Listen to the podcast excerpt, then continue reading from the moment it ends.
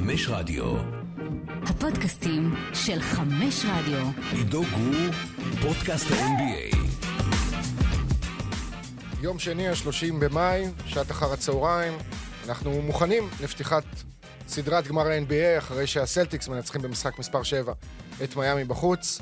אנחנו לא יכולים להתחיל בלי להגיד מילה על מודי ברון, עמיתנו שהלך לעולמו לפני שעה, שעתיים, ואנחנו כולנו כאן בערוץ הספורט שבורים, כואבים, מרוסקים, משתתפים בצערה של המשפחה ומתגעגעים למודי כל כך הרבה. אנחנו לא נרחיב על זה את הדיבור, יש המון דברים להגיד עליו, ואנחנו נגיד אותם עליו במהלך הימים והשבועות הקרובים, ואולי אף יותר, אני מניח, אה, במסגרות שלנו, אבל רק רצינו לציין את זה גם בפתיחת פודקאסט ה-NBA, כי זה קורה ממש אה, רגע אחרי החדשות העצובות.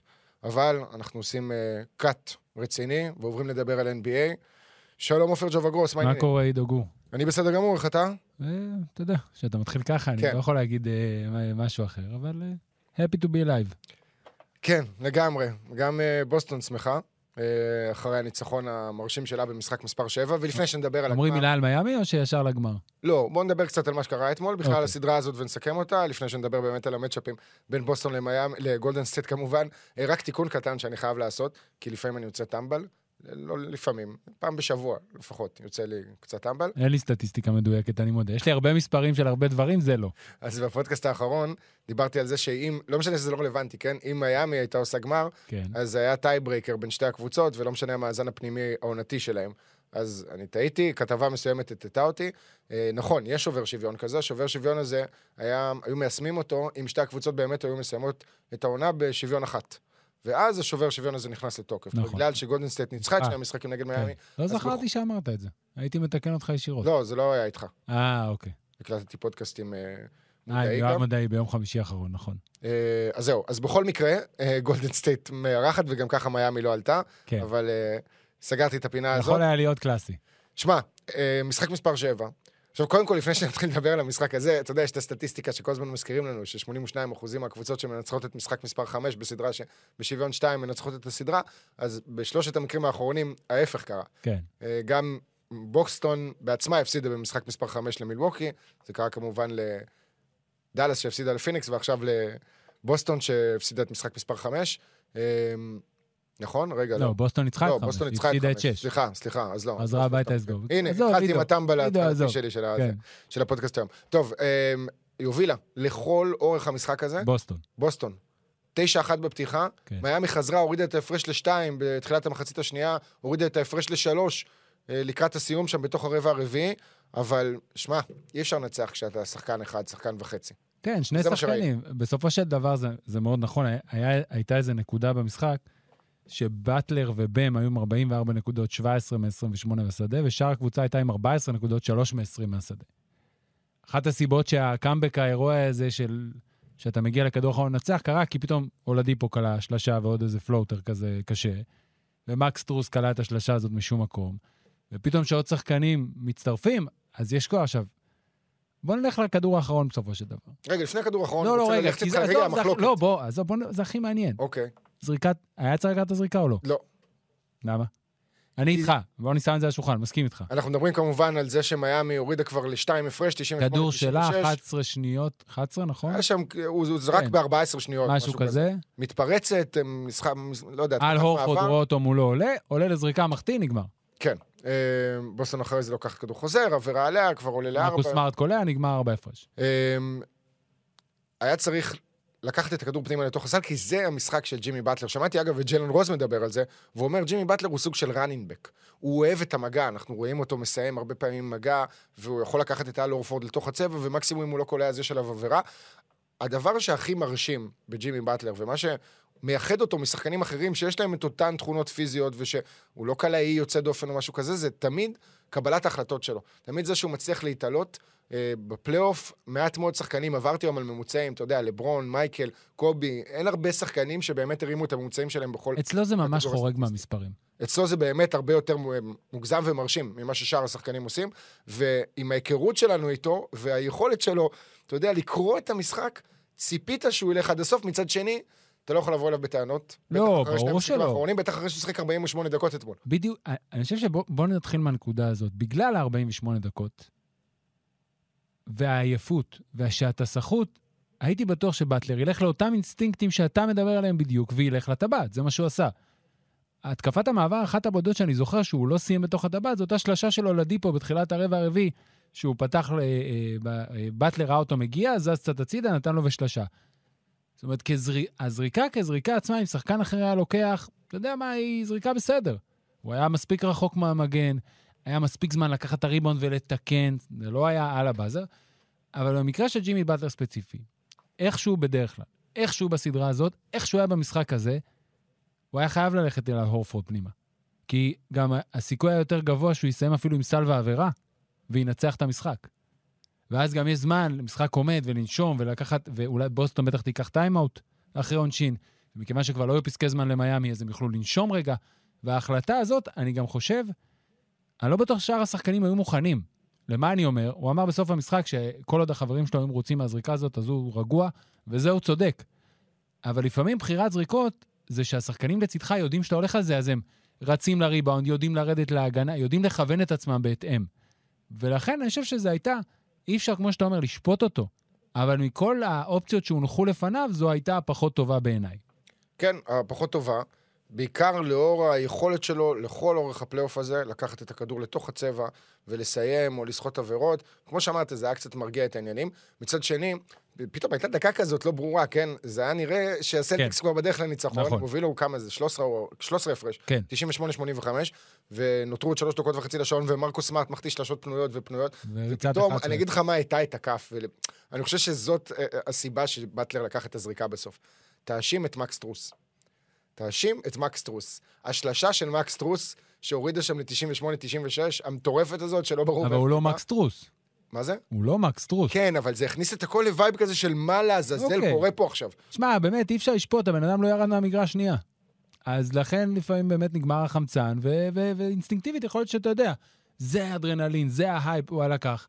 עוד פעם, וזה שוב, אה, אם באטלר חוזר על עצמו, יש שלב במשחק שאתה מסתכל ואתה אומר, הוא סיים עם 35 נקודות, אבל הוא לא קלע בדקות האחרונות. כן. וכשאתה פתאום רואה 35 נקודות, אתה אומר, מה, איך? אה, לא הבנתי. מתי הוא עשה את זה? כי הכל היה בשקט, בטח כשהקבוצה שלו... חוץ מהרבע השני, שהוא כלה... כן, אבל גם שם... 18 הוא סיים? הוא סיים כן. 15 לדעתי ברבע הרביעי, לא? לא, 18. אמ, גם שם, הרי בסופו של דבר מיאמי רדפה אחרי בוסטון. וכששחקן קולע נקודות כשהוא במינוס דו-ספרתי, אז אתה פחות מרגיש את זה, את העוצמות של זה. אה, מיאמי, אכזבה גדולה, שוב, מהצוות המסייע, דיברת על המספרים האלה בשלב מסוים 3 מ-20, אז טיילר הירו חזר לשחק, אבל לא היה פקטור, שיחק נראה 6 טוב. דקות במחצית הראשונה. כן. זאת בעיה עם ויקטור אולדיפו, עם כל הכבוד לזה שהוא היה אולסטאר בעבר, והיו לו יותר רגעים שלו, אה, משחק 32 דקות פלוס. אני לא מצליח להבין עד עכשיו את כל הספסול הזה של דנקן רובינסון, המשחקים איתו ב, אה, ברוטציות, משחק, לא משחק, הוא בעיקר לא שיחק. מ-100 באיזשהו ל-0.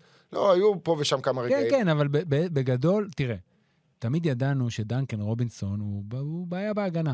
ולפעמים יש סדרות כאלה, אני יכול להתייחס ספציפית לבוסטון, אבל ההחלטה נלקחה הרבה קודם. יש סדרות כאלה שאתה לא רוצה לתת ליריב מתנה. אבל שיש לך את סטרוס, שנותן לך שלשות באותה רמה, ברמת האחוזים, לא ברמת הביצוע, ויש לך את טיילר הירו שהוא מגן יותר חלש, אז אתה יכול להסתדר בלי. בסוף מה שהיה חסר ל- למיאמי, הבעיה שלהם הייתה בהתקפה. נכון, הם קיבלו מחצית ראשונה הרבה נקודות, ו-13 נקודות בהתקפות מתפרצות והתקפות מעבר ברבע הראשון. אבל אני לא חושב שההגנתית הייתה להם איזושהי בעיה בפלייאוף בכלל, ובסדרה הזאת בפרט. בסופו של דבר בהתקפה אתה מסתמך, כמו שאמרת, נחזור לתחילת דבריך, על שחקן וחצי.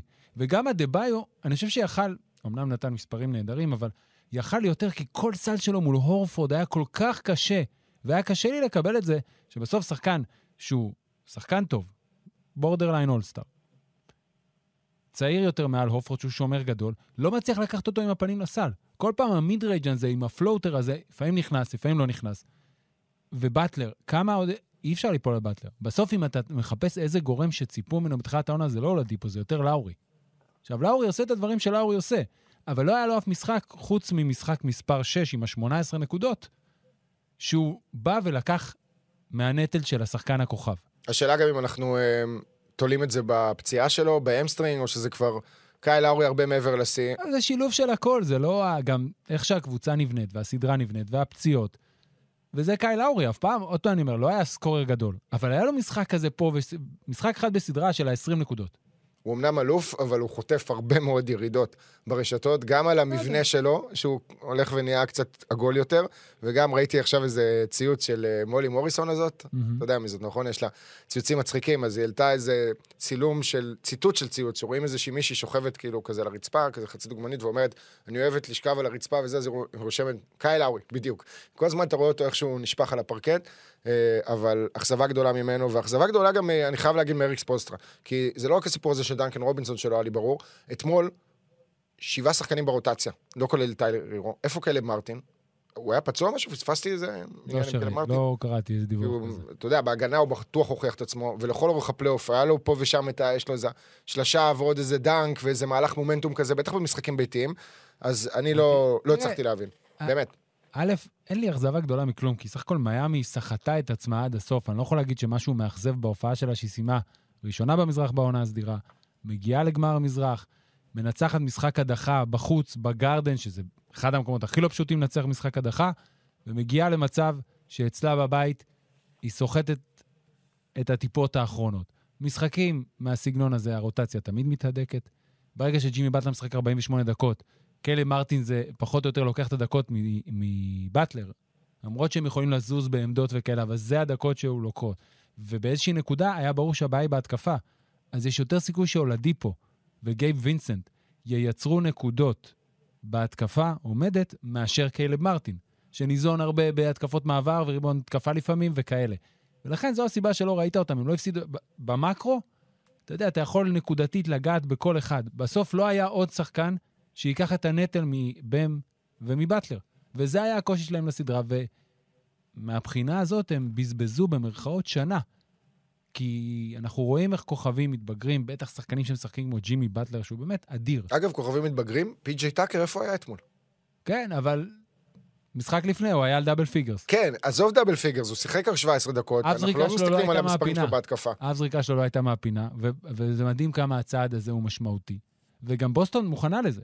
זאת אומרת, הם נותנים לו לזה, אבל הם נצמדים... מעדיפים. שיעשה את הכדרור סטפין. ו- כן, או שאם הוא אפ... אפילו נותנים לו את המרחק, אם הוא לא בדיוק בפינה. היו לו איזה שתי זריקות, שהוא פשוט זז, יצא שהוא לא שקע עד הפינה עד הסוף. הוא עמד שני צעדים קודם, והם נתנו לו את הזריקה הזאת.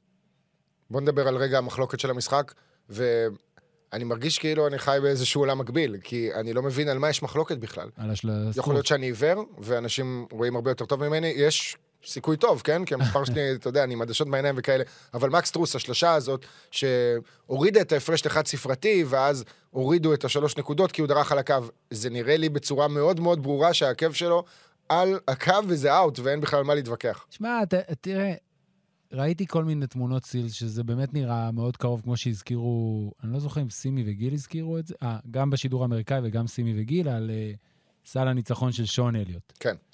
אם אני, אראה, אם אני אסתכל על שון אליוט בזמנו בפריז, בתמונת סטילס, זה ייראה כאילו הוא דורך, כי סך הכל העקב שלו באוויר, אבל הוא מעבר לקו.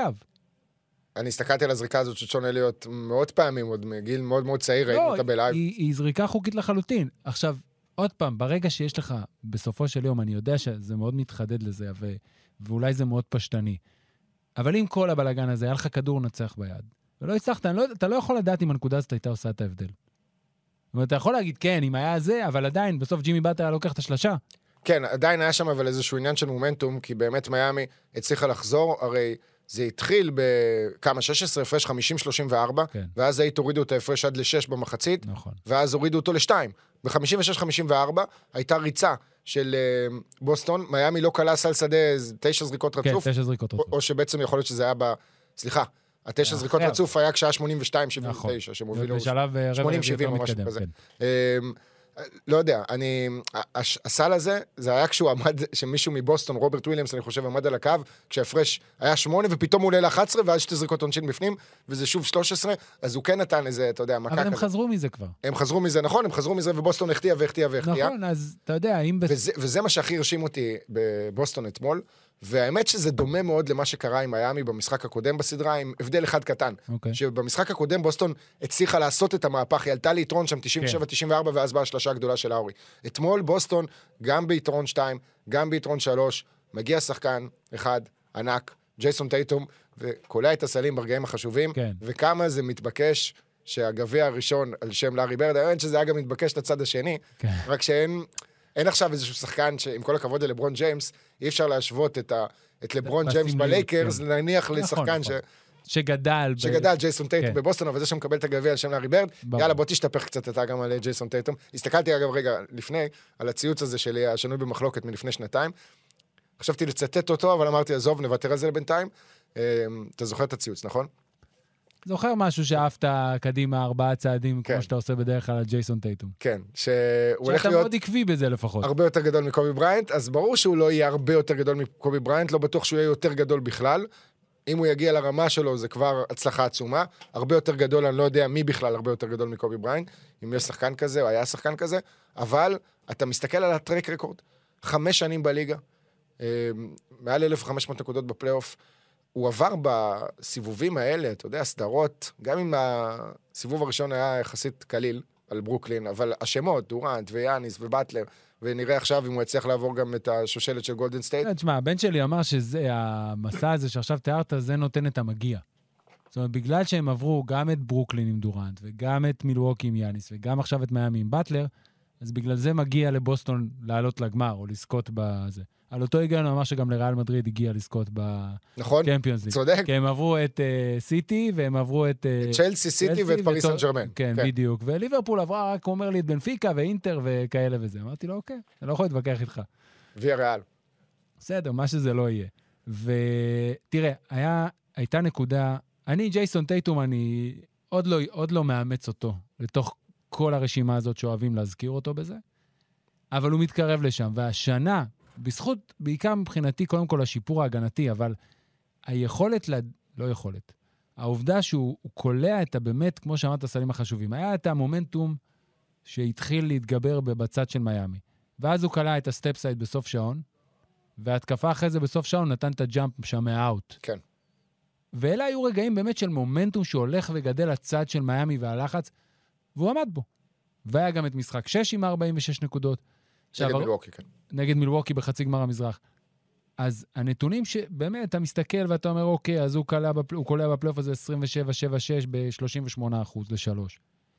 והוא שומר בצד, הוא באמת, הוא כמעט לא טועה. עדיין יש לו את המשחקים האלה, או את המחציות האלה, הבאמת, לא, לא, משחקים שלמים, גם נגד מילווקי, לא וגם קיים, נגד והוא ב- מיאמי זה היה. מחטיא כל כך הרבה, וזה ה- כרגע כאילו החצי צעד שחסר. ומה שאני לא שלם איתו, שוב, לא שלם, מה זה לא שלם? שאנחנו מזכירים באמת את הגדולים. אלה שאתה שם פה, דורנט ומייקל וקובי ומג'יק.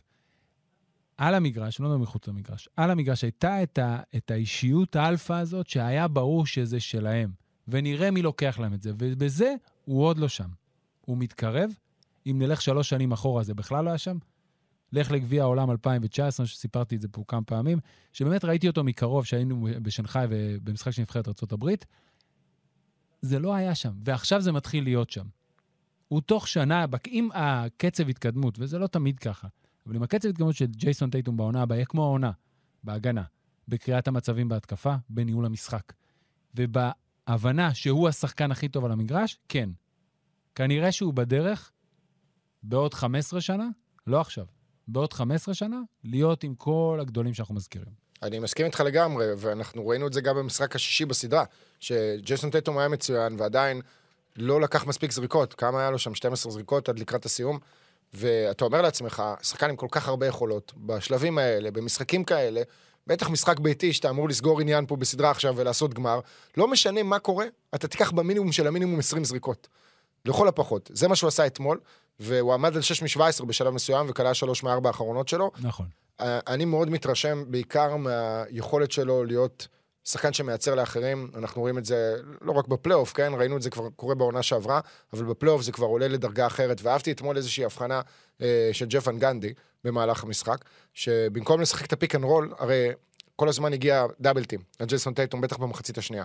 אז במקום לשחק את ה-pick and roll, ואז לצמצם לעצמך אפשרויות, הם התחילו ב-five out כזה, אה, למרות ש-five out שאומרים היום מדברים רק על דאלאס, כן, על שחקנים שקולעים מחוץ לקשת, אבל לא, נדבר על זה, על, על המבנה הקלאסי של קבוצת כדורסל, של סנטרים בפינות ושני גארדים בחצאי פינות, או פורוורד, whatever, ושם בעצם, כשג'ייסון טייטום מתחיל את ההתקפה, אז ברגע שמגיעה העזרה, יש לו הרבה יותר space לראות מה קורה, לנווט את זה כמו שצריך, וגם רגע אחרי שוואן גנדי אמר את זה, עזוב שזה לא יסתיים בסל אותו מהלך, אבל באמת הגיע double team מצד שמאל, והשחקן ששמר למטה בא לחפות, אז הוא כבר מסר לסנטר נכון. כביכול בפינה. הוא דילג כאילו על מסירה כן, בשביל... בדיוק, ה- דילג על. מסירה, ואתה רואה שחקן שבאמת עושה כל כך הרבה דברים על הפרקט, היית רוצה לראות אותו יותר דומיננטי ברגעים מסוימים, כמו ב... אה, התפוצצות הזאת נגד מילווקי באותו משחק של 46 נקודות, היה שם רבע רביעי, ארבע הפרש, ופתאום הוא השתלט על המשחק, כן. עלה מהספסל אחרי לא, שהסלטיקס... גם, ב- שוב, נתקעו. מבחינתי השני סלים האלה בסוף שעון, גם פה הוא עשה את זה. כן, זה היה ב-82-79, הגיע השלשה, ואחרי זה הוא כן, עשה לה... ו- אה, והוא עשה את זה בפעמיים בסוף שעון, ועם ה step והם הם כיוונו את זה לשם. זאת אומרת, סטרוס שמר אותו בדרך שמה שנשאר לו זה רק ה step side. אין לו אופציה לעשות מהלך אחר. אלא אם הוא עובר אותו בשמאל, מה שהוא עשה, התקפה אחרי ונגמר בפאול, ואז מהפאול הזה הוציאו את האאוט וממנו הוא קלע. והוא באמת, הוא, הוא עשה קפיצה אדירה. ויכול להיות שאתה יודע, אליפות, שזה כבר לא מילה גסה, כי הם בגמר ה-NBA, תיתן לו ברמת, אין מה לעשות, שאנחנו מנהלים דיונים, וזה ספציפי מאוד ל-NBA, תארים זה חלק מהעסק. חד משמעית. לא יעזור. אפשר עכשיו להתווכח עד מחר אם ה crossover של אייברסון היה יותר חד מה crossover של טים הארדוויי או של קובי בריינט. אבל כשאתה נכנס לדיוני הגדולים, זה חלק מהפרמטרים.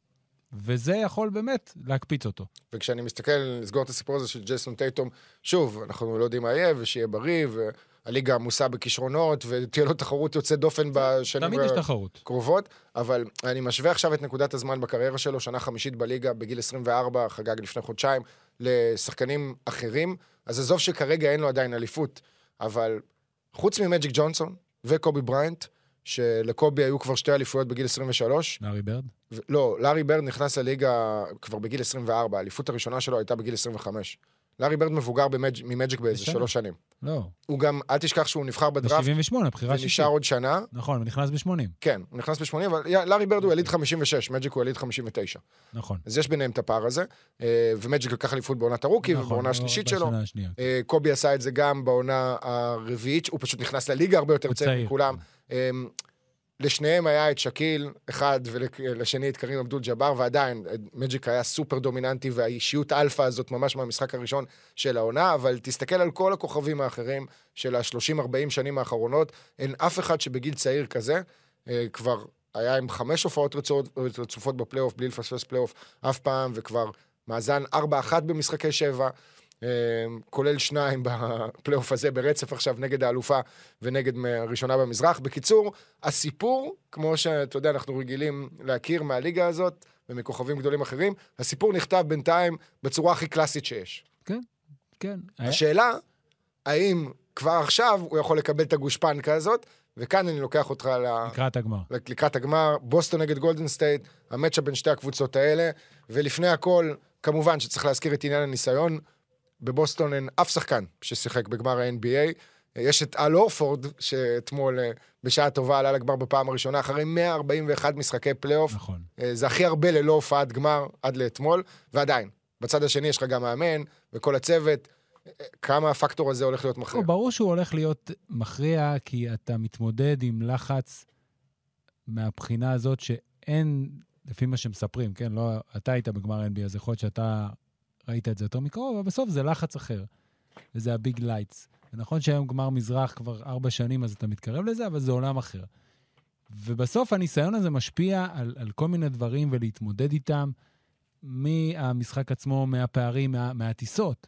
זאת אומרת, אתה, בפורמט הנוכחי של ה-2-2-1-1-1, זה עוד יותר טיסות, ועוד יותר זה. הפורמט הקודם, על פניו, התמודדות של טיסה יותר יותר קל. אתה טס, אתה יומיים בעיר הזאת, ואז אתה טס, ואז עכשיו יש לך כמעט שבוע.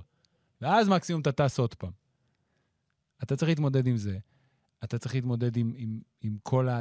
כמובן, הסיקור התקשורתי העוד יותר, שעולה מדרגה, אין מה לעשות. זה לא מה שינצח לגולדסט את המשחק, את הסדרה הזאת. בסופו של דבר, עם כל הכבוד לניסיון, יש לה הרבה אלמנטים. נתחיל מזה, שתי קבוצות ההגנה הכי טובות ב-NBA, או שתיים משלוש אם אתה רוצה להחשיב גם את מיאמי מהבחינה הזאת, אבל מספרית זה השתיים הכי טובות, הגיעו לגמר ה-NBA. ויהיה מעניין מאוד לראות, אחד המפתחות, עזוב רגע לפני personnel ומי ומה וכמה, איך גולדן סטייט תסתדר עם קבוצה שבצד השני אין לה אף חולשה הגנתית.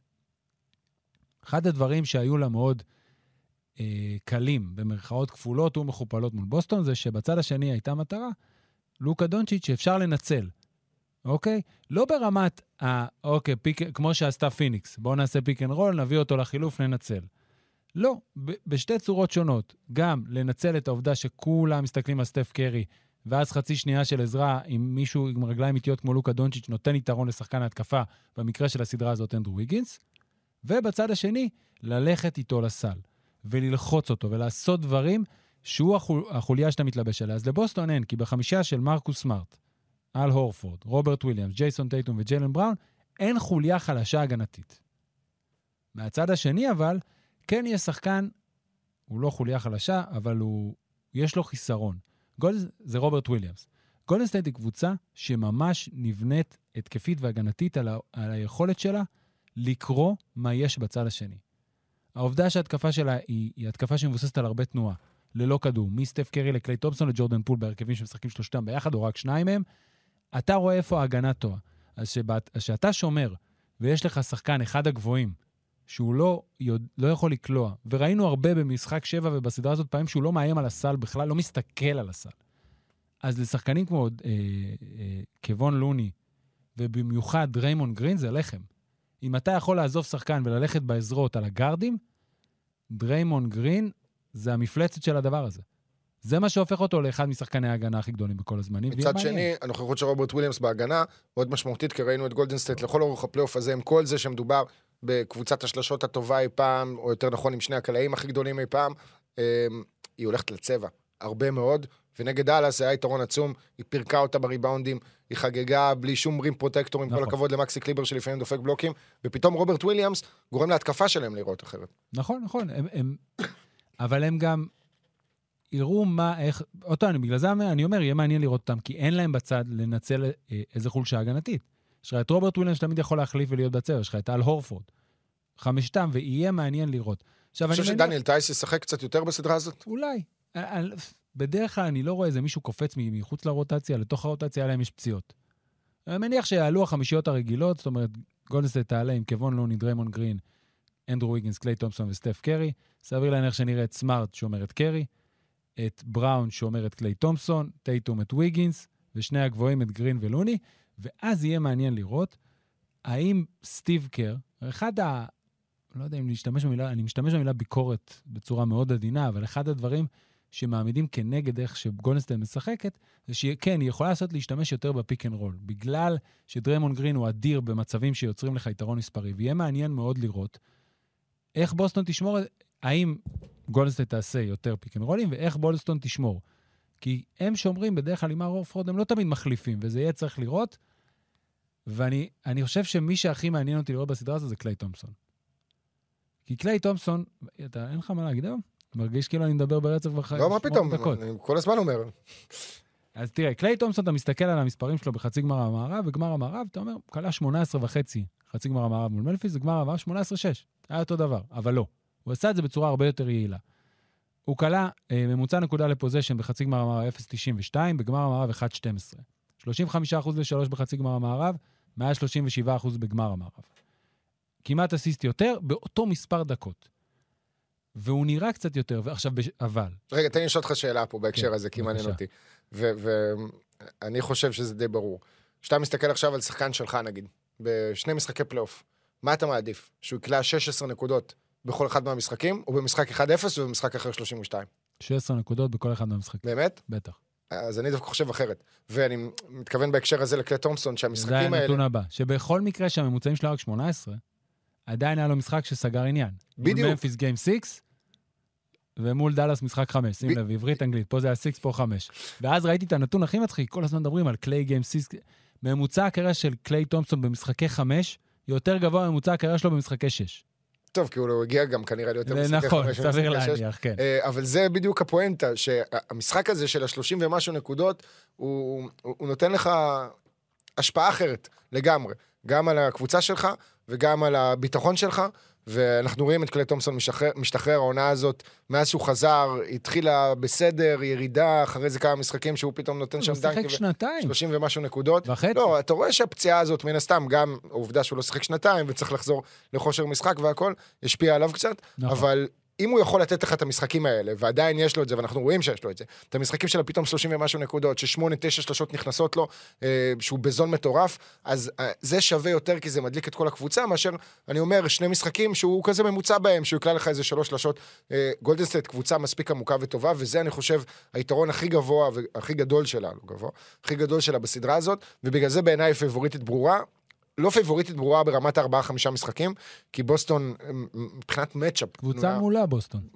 מצוינת, ובנויה אגב, טוב. רק לקבוצה אחת בליגה, זה גם היה נתון נחמד לגלות, יש בכל עידן סטיב קר מאזן חיובי מול גולדן סטייט. איזה גדול זאק לואו, אתה יודע בוסטון. שנתקלתי במאזן, בסיפור הזה לפני, בסיפור, בנתון הזה לפני איזה כמה שבועות, אני לא זוכר, זה היה בתוכנית של ESPN משהו, ששאלו, התקילו את זאק לואו. אמרו לו, יש קבוצה אחת בליגה מאז שסטיב קר, מי נראה לך יש הזאת? אז הוא אומר, טוב, קודם כל זה במזרח ברור, כאילו אין מישהי במערב שזה, מישהי ששיחקה מעט משחקים, אני מהמר על בוסטון, נראה לי שעד כמה שאני זוכר גם, אם תלך לעונה ההיסטורית של ה-24-0, מהמם. היא הראשונה שניצחה. אותם. זה היה נכון? זה היה ההפסד נכון. הראשון, ואחרי זה היה נגד מילווקי, או נכון. אה, בעונה שעברה, או לפני שתי... גם, אני זוכר, יש כן, יש כן, לי בוסטון זיכרונות תמיד הייתה של. ניצחונות של בוסטון בגולדן סטייט. נכון. עוד באורקל ארנה. העונה הם התחלקו אחת-אחת, כל אחת ניצחה בחוץ. גולדן סטייט ניצחה בגרדן, ובוסטון ניצחה בצ'ייס סנטר. ועדיין, הפקטור המכריע פה, ג'ובה, בטח בשלב הזה של העונה, בטח כשאתה מסתכל על הסדרה של בוסטון נגד מיאמי, על הדקות, על אה, רוטציה קצרה, כשאתמול פייטון פריצ'רד משחק שתי דקות, זה תמיד הורג אותי איך שחקנים, שכל הסדרה מקבלים אה, כמות דקות בדו-ספרתי, 15, משהו כזה, פתאום מגיע game 7, הם נשכחים לגמרי. אממ, היתרון בעומק של גולדן סטייט הוא מאוד מאוד משמעותי, וכשאתה הולך חזרה למשחקים האחרונים בסדרה נגד דאלאס, ופתאום ביאליצה, השחקן היחיד שלא שיחק ברוסטר הזה של החמישה עשר שחקנים של גולדן סטייט, גם הוא משחק ועוד מחזיר את הווריורס מפיגור 29 ברבע האחרון של המשחק הקודם נגד דאלאס. נדבר על זה ששני שחקנים מעמיקים את זה עוד יותר, כי אני מניח שאוטו פורטר אחרי המנוחה של המשחקים האחרונים יחזור לסדרת הגמר. אנדרה איגודלה כבר הוכרז שיחזור לסדרת הגמר, וגרי פייטון ג'וניור גם בהתקדמות, שאני לא יודע אם הוא יהיה ב-game 1, אבל נראה לי במשחק שלוש צפונה הוא יהיה, ואז העומק גדל בהמון. כי אוטו פורטר הוא מאוד חשוב, בתור חמש שיכול לעשות חילופים בהגנה, וראינו שהיה לו איזה משחק אחד מול דאלאס, זה היה, רגע, הוא לא היה בחמש ובארבע, זה היה שלוש, כן, בקאמבק. שהיה במחצית אה, דו-ספרת, לא, זה היה זה בשתיים. היה בשתיים, במשחק. הביתי כאן. נכון. והוא מאוד חשוב לגולדנסטייט, והוא יחזור, ואם גרי פייטון יחזור, ופתאום אתה יכול להשתמש בכל השומרים האלה על בראון וטייטום, אז היתרון יהיה עוד יותר גדול. שמע, בסוף, השאלה אם אנחנו נצליח לקבל, כי נגד דאלאס זה לא היה הרבה דקות כאלה, חמ... את חמישיית אה, ביתן הבריכה, או איך שלא, השם שהמצאתי. Poole party. מה זה ביתן? מסיבת הבריכה. למה ביתן? סליחה, מסיבת הבריכה. חמישיית מסיבת הבריכה. ולמי יש ביתן? מאיזה בתים עשירים אתה מגיע, יש, יש? כי החמישייה ששיחקה הכי הרבה דקות עבור גולדנסטייט בכל הפלייאוף הזה, היא החמישייה הראשונה שלה. סטף, קליי, ויגינס, גרין ולוני הם בפלוס 38. אבל החמישייה השנייה ששיחקה הכי הרבה דקות, יש לה פלוס מינוס גבוה יותר, וזה סטף, קליי, פול, ויגינס וגרין הם בפלוס 43. אז יהיה מאוד מעניין, כי גם במפגשים, כמו, בסדר, כמו לפ... שהקלטנו פרק לפני הסדרה מול דאלאס, מפגשי העונה הסדירה לא מספרים הרבה. קליי תומפסון לא שיחק בשניהם, תמיד היה מישהו פצוע בגולדן סטייט, אפילו בבוסטון היה איזה משחק אחד שסמארט לא שיחק, או אחד, אחד מהשחקני רוטציה הקבועים. ואפרופו העומק שהזכרת, וכל השמות שאנחנו מזכירים, חייבים להתייחס לדרק ווייט. כי דרק ווייט, חמישה משחקים אחרונים, אחרי שהיה באמת non-factor. דיברנו פה ומדברים בכל מקום על העובדה שהוא קצת נעלם בפלייאוף, וראינו, עוד פעם, אמרתי את זה גם בפרק הקודם, סליחה שאני חוזר על עצמי, שברוק לופז לוקח ממנו 700 מטר ולא יוצא מהצבע. חמישה משחקים אחרונים, דרק ווייט, בטח יש סטטיסטיקה שאומרת כמה זה מאז שהילד שלו נולד, כן. כן? חייב שהבן שלו, השם של הבן שלו זה בדיוק כמו השם של הבן של רוברט וויליאמס. הוא פספס את המשחק הראשון בסדרה? נגד מיאמי? הראשון זה? היה או השני? השני. השני, השני. השני. חמישה משחקים אחרונים, 11.4 נקודות, 35% ל-3. מעל שלושה וחצי אסיסטים, 1.6 חטיפות ב-27 דקות. חמישה משחקים לפני כן, שבע נקודות בממוצע, 23.5 אחוזים לשלוש, שלושה אסיסטים, פחות מחטיפה, ביותר דקות אפילו, ב-28.5. והוא באמת, אפרופו הזכרת עומק, אז הוא וגרנט וויליאמס ברבע השני, או הראשון כבר, ב-game 7, עשו את ההבדל. אתה יודע, ירדו מהחמישייה הראשונה, הם נכנסים, הם משחקים יותר טוב. ובגלל שגולדן סטייט יותר עמוקה, הם יהיו מאוד משמעותיים. בוא נדבר קצת על אה, מורשת, וזה דיון שאנחנו עמוד האש. רצים איתו. המוזיקה עמוד האש עכשיו? כן, תקופה. מה, אל תשאל עכשיו אם הוא לא יזכה ב-Finals MVP, אם זה ישפיע על המורשת של סטף קרי. לא, אני שואל אותך, כי הדיון הזה התעורר, שמע, אנחנו לא מובילי דעה, לא, בסדר? אבל הדיון בסופו הזה של לא דבר אנחנו, רלוונטי. אנחנו רואים מה אה, קורה בתוכניות בארצות הברית? ברשתות. אני רוצה לשאול אותך, האם סטף קרי, אליפות רביעית עכשיו, וגם מקבל את ה-Finals MVP, אפשר כבר בשקט לשים אותו ב-top 10 של כל הזמנים או לא? לא. אוקיי. לא. תשובה קצרה וחדה. הוא יכול להגיע לשם? כן. אני, כן, אוקיי. כן. כי יש עכשיו את כל הסיפור של, של ההשוואות בינו לבין לברון. הרי כי אומרים, אם הוא לוקח אליפות רביעית, אז יש לו את אותו מספר אליפויות כמו לברון, והוא עשה בסך הכל, אה, מה, שני גמרים, גמר אחד פחות, נכון? לא, שני גמרים פחות. לברון עשה עשרה גמרים. תשעה, לא? לדעתי, ב-2007 הראשון, נכון. ואז עם מיאמי שמונה ארבעה, ברצף. שמונה ברצף? כן. תשעה גמרים. לא, לא, אז זה היה ואז עם הלייקרס. עשרה. עם הלייקרס. עשרה גמרים. לסטף יש אה, עד עכשיו זה יהיה השישי. זה יהיה הגמר השישי שלו. אם אה, הוא יזכה, אז כאילו זה יהיה 4 מ-6, זה יהיה אחוזים. יותר גבוהים. כן. אז כן, אז זה לא פחות אה, שניים. תראה, עוד פעם, השאלה גם אם אתה שואל את זה, top 10 בכל הזמנים, לא משנה מה, או top 10 לפי עמדות. עזוב, אני מבחינתי זה מצחיק בכלל שעושים את הדיון הזה בין אתה לברון. התחלת בין את הדיון הזה. כמעט יצא לי לברון, עצרתי את עצמי באמצע. טל לברון, כתבנו לענייני צבא. בין לברון לסטף, לא. לדבר על אם סטף ב-top 10 או ב-top 5, זה בסדר, ת- תעשו את זה. אבל ב-top 2 יש שני שחקנים בעיניי, ואי אפשר להזיז אותם משם, כרגע לפחות, אלא אם אתם רוצים להכניס את קרים אבדל- אבדול ג'אבר למשוואה. שהוא צריך, הוא לא מקבל מספיק הוא ביטוי לא מקבל בדיון, מספיק. אני לא. מבין את זה. אולי עכשיו הסדרה על לייקר, זה לא יודע. לא, יותר- באמת, כשאתה. חושב על זה, אתה תמיד שם את המספרים של כולם, וגמרים, ואליפויות, ותארים, ו-MVP. MVPים, כן. והוא היחיד שעומד בתחרות עם הכל, אה, זה. הכל, אז למה הוא אף פעם לא. בדיון? לא אה, מבין את זה. גם אני לא מבין את זה, אבל בסדר, אנחנו כאן בשביל, אתה יודע, לייצג גם את הקשישים יותר, את אלה שאנחנו הספקנו לראות. לא, זה אפילו לא עניין של גיל, כי תראה, כשמייקל התחיל לשחק, כמובן קרים עוד שיחק. אז הוא לא היה בשיא של מייקל, אבל זה לא היה כזה רחוק בזיכרון, שזה לא ביל ראסל.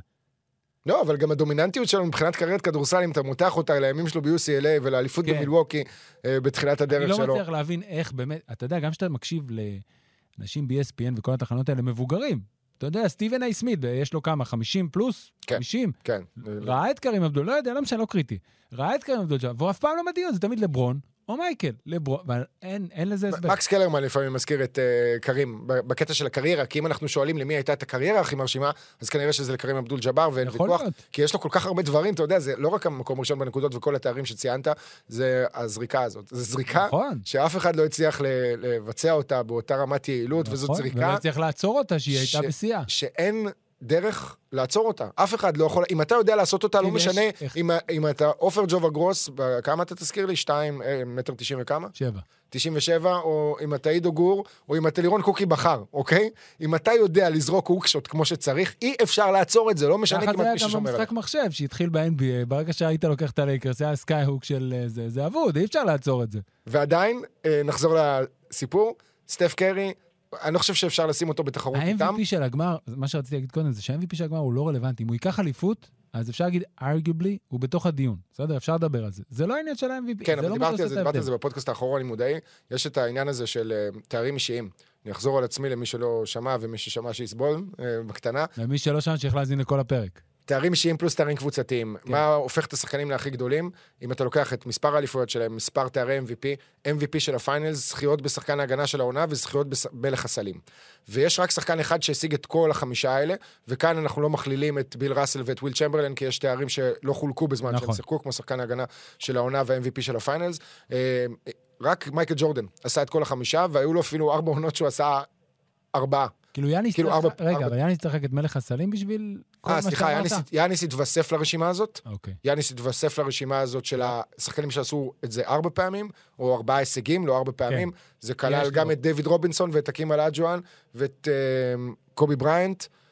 ואת לברון ג'יימס, ועכשיו גם יאניס, ואם יאניס יזכה בתואר מלך הסלים, כן, אז הוא מצטרף למייקל ג'ורדן והופך לשני. או פעם- שלברון, אם הוא יזכה בשחקן ההגנה של העונה, אז גם. תראה, אין לך הרבה שחקנים גם ש... כן, לברון זה חסר לו, כן. מארק גסול גנב לו את זה לפני 2013. כמה שנים. אין לך הרבה שחקנים שכאילו רצים על כל התארים האלה נכון, ביחד. אין הרבה. בשלב מסוים בקריירה שלהם, סטף קרי לא יזכה בתואר שחקן ההגנה של העונה בחיים, למרות שהוא לא. דופק בלוקים לשלוש בפלייאוף הזה, והוא... ראית את התגובה שלו? זה מדהים פשוט. איך שחקן שנחשב לקלע הכי גדול בהיסטוריה, שמתהדר בהתקפה, ששינה את המשחק, בא איזשהו עיתונאי ואומר לו, אה, אה, אתה שחקן two two-way way, והוא פתאום... ראיתי, ראיתי את זה. התגובה שלו הוא של... היה גדול. אתה ראית את התגובה של ג'ורדן פול שלא הצליח למצוא את העיתונאי ששואל אותו את השאלה? זה היה ענק. הוא- זה היה ענק. ג'ורדן פול בכלל נראה כמו איזה מילניאל כזה. שנמצא במקום, במקום הזה, בזכות, כן, אבל לא, לא כל כך מבין לאן הוא הגיע. שנה שלישית בליגה, פעם ראשונה שלו בפלייאוף בכלל, והוא כבר אה, רואה גמר NBA. אחלה סדרה קיבלנו, באמת. אחלה סדרה, באמת, הולך להיות כיף. נהדרת. אה, תחזית שלך? אה, תחזית שלי? אני לא חשבתי עוד על תחזית, אבל אה, אני אהיה הכי שמרני שאפשר, ואני אגיד 4-2 גולדן סטייט. כן, הימור שמרני, אני הולך עם ההימור השמרני הזה שמרני שלך. לגמרי. גם אני לא- לא בטוח 4-2. שזה יהיה ככה, אבל עוד לא התעמקתי ממש ממש לעומק, אבל מה שהספקתי עוד להתכונן לפה, 4-2 גולדן סטייט. אני מקווה מאוד שהסדרה הזאת תצליח להגיע לשבעה משחקים, זה דבר די נדיר אה, בגמר NBA, קורה אחת לאיזה חמש שנים. מאז 2016 לא היה לנו. מאז נכון? 2016 לא היה לנו, ולפני 2016 היה לנו אמנם את 2013, את הסדרה של נכון. מיאמי נגד. סן אנטוניו. אה, לפני זה 2008, נכון? בוסטון נגד... כן. אה, לא, 2010, שבעה משחקים. 2010 שבעה משחקים? רון ארטסט ב game 7. ו-2008 כמה היה בין בוסטון 4-2 עם ה-40 הפרש בגרדן. נכון.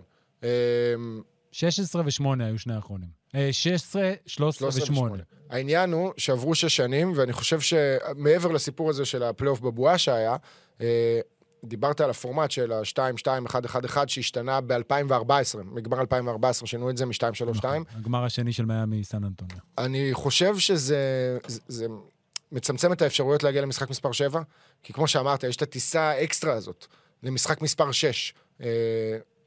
בגדול, משחק מספר 6, אם יש משחק מספר 6 בסדרה, זאת אמורה להיות הטיסה השנייה מאז שהתחילה הסדרה. כאילו, הגעת לעיר שבה מתחילים לשחק, אוקיי, היית שם, התאקלמת כמה ימים לפני, ואז טסת חזרה הביתה, וטסת שוב למשחק מספר 6. עכשיו זו כבר הטיסה השלישית, היא משמעותית מאוד, אה, אבל עזוב, אנחנו לא שחקני NBA, אנחנו לא באמת יודעים את ההשפעות האלה. רגע לפני שנסיים, רגע לפני... אני חייב אמירה שלך, כי עדיין קרה משהו בקבוצה שלך בשבוע הזה, ומשהו מעניין, מפתיע, זה, זה ככה ירד מתחת לרדאר איכשהו. דרווין הם. דרווין הם, אה, שאנחנו זוכרים אותו בעיקר עם דנקים מפלצתיים אה, בימים שלו ב-NBA ומהספסל של מילווקי בשנים האחרונות.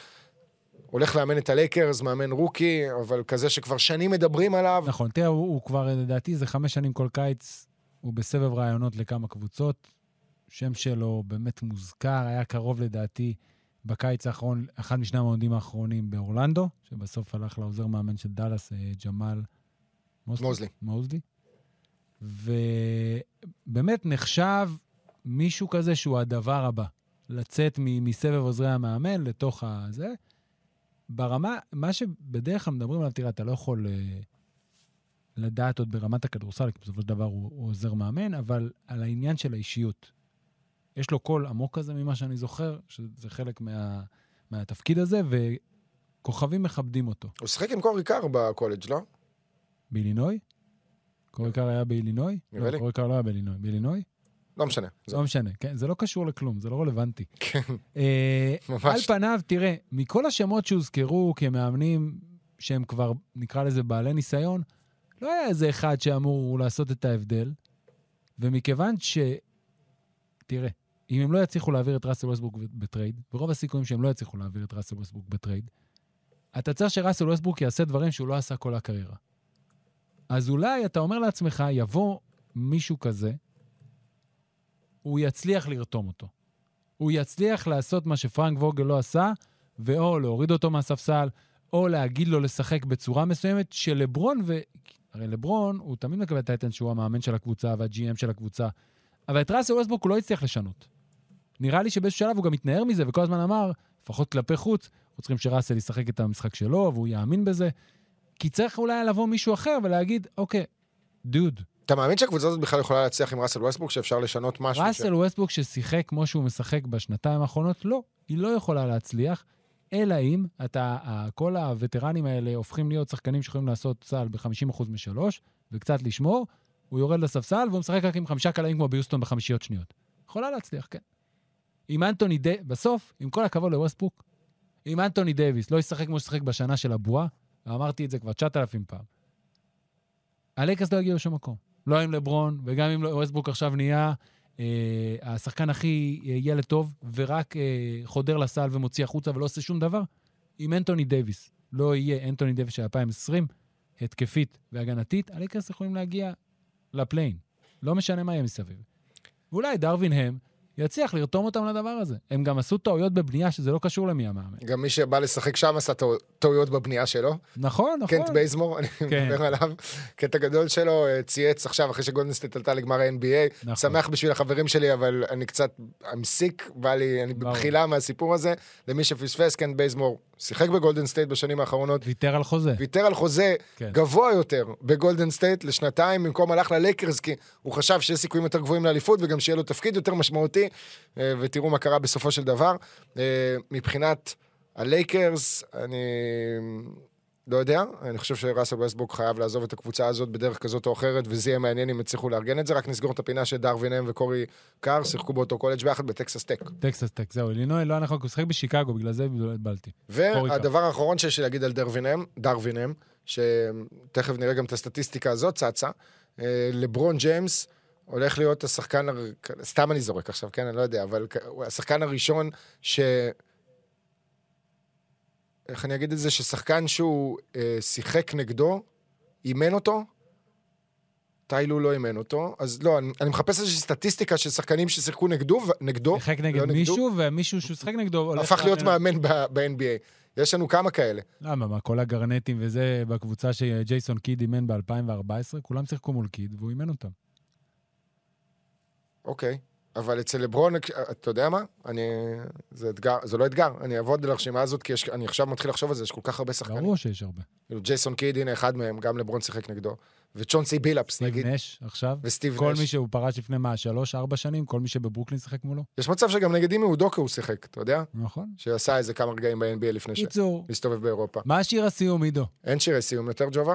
אנחנו, אה, הודעתי אה. כבר למאזינים בפודקאסט אתה לא האחרון.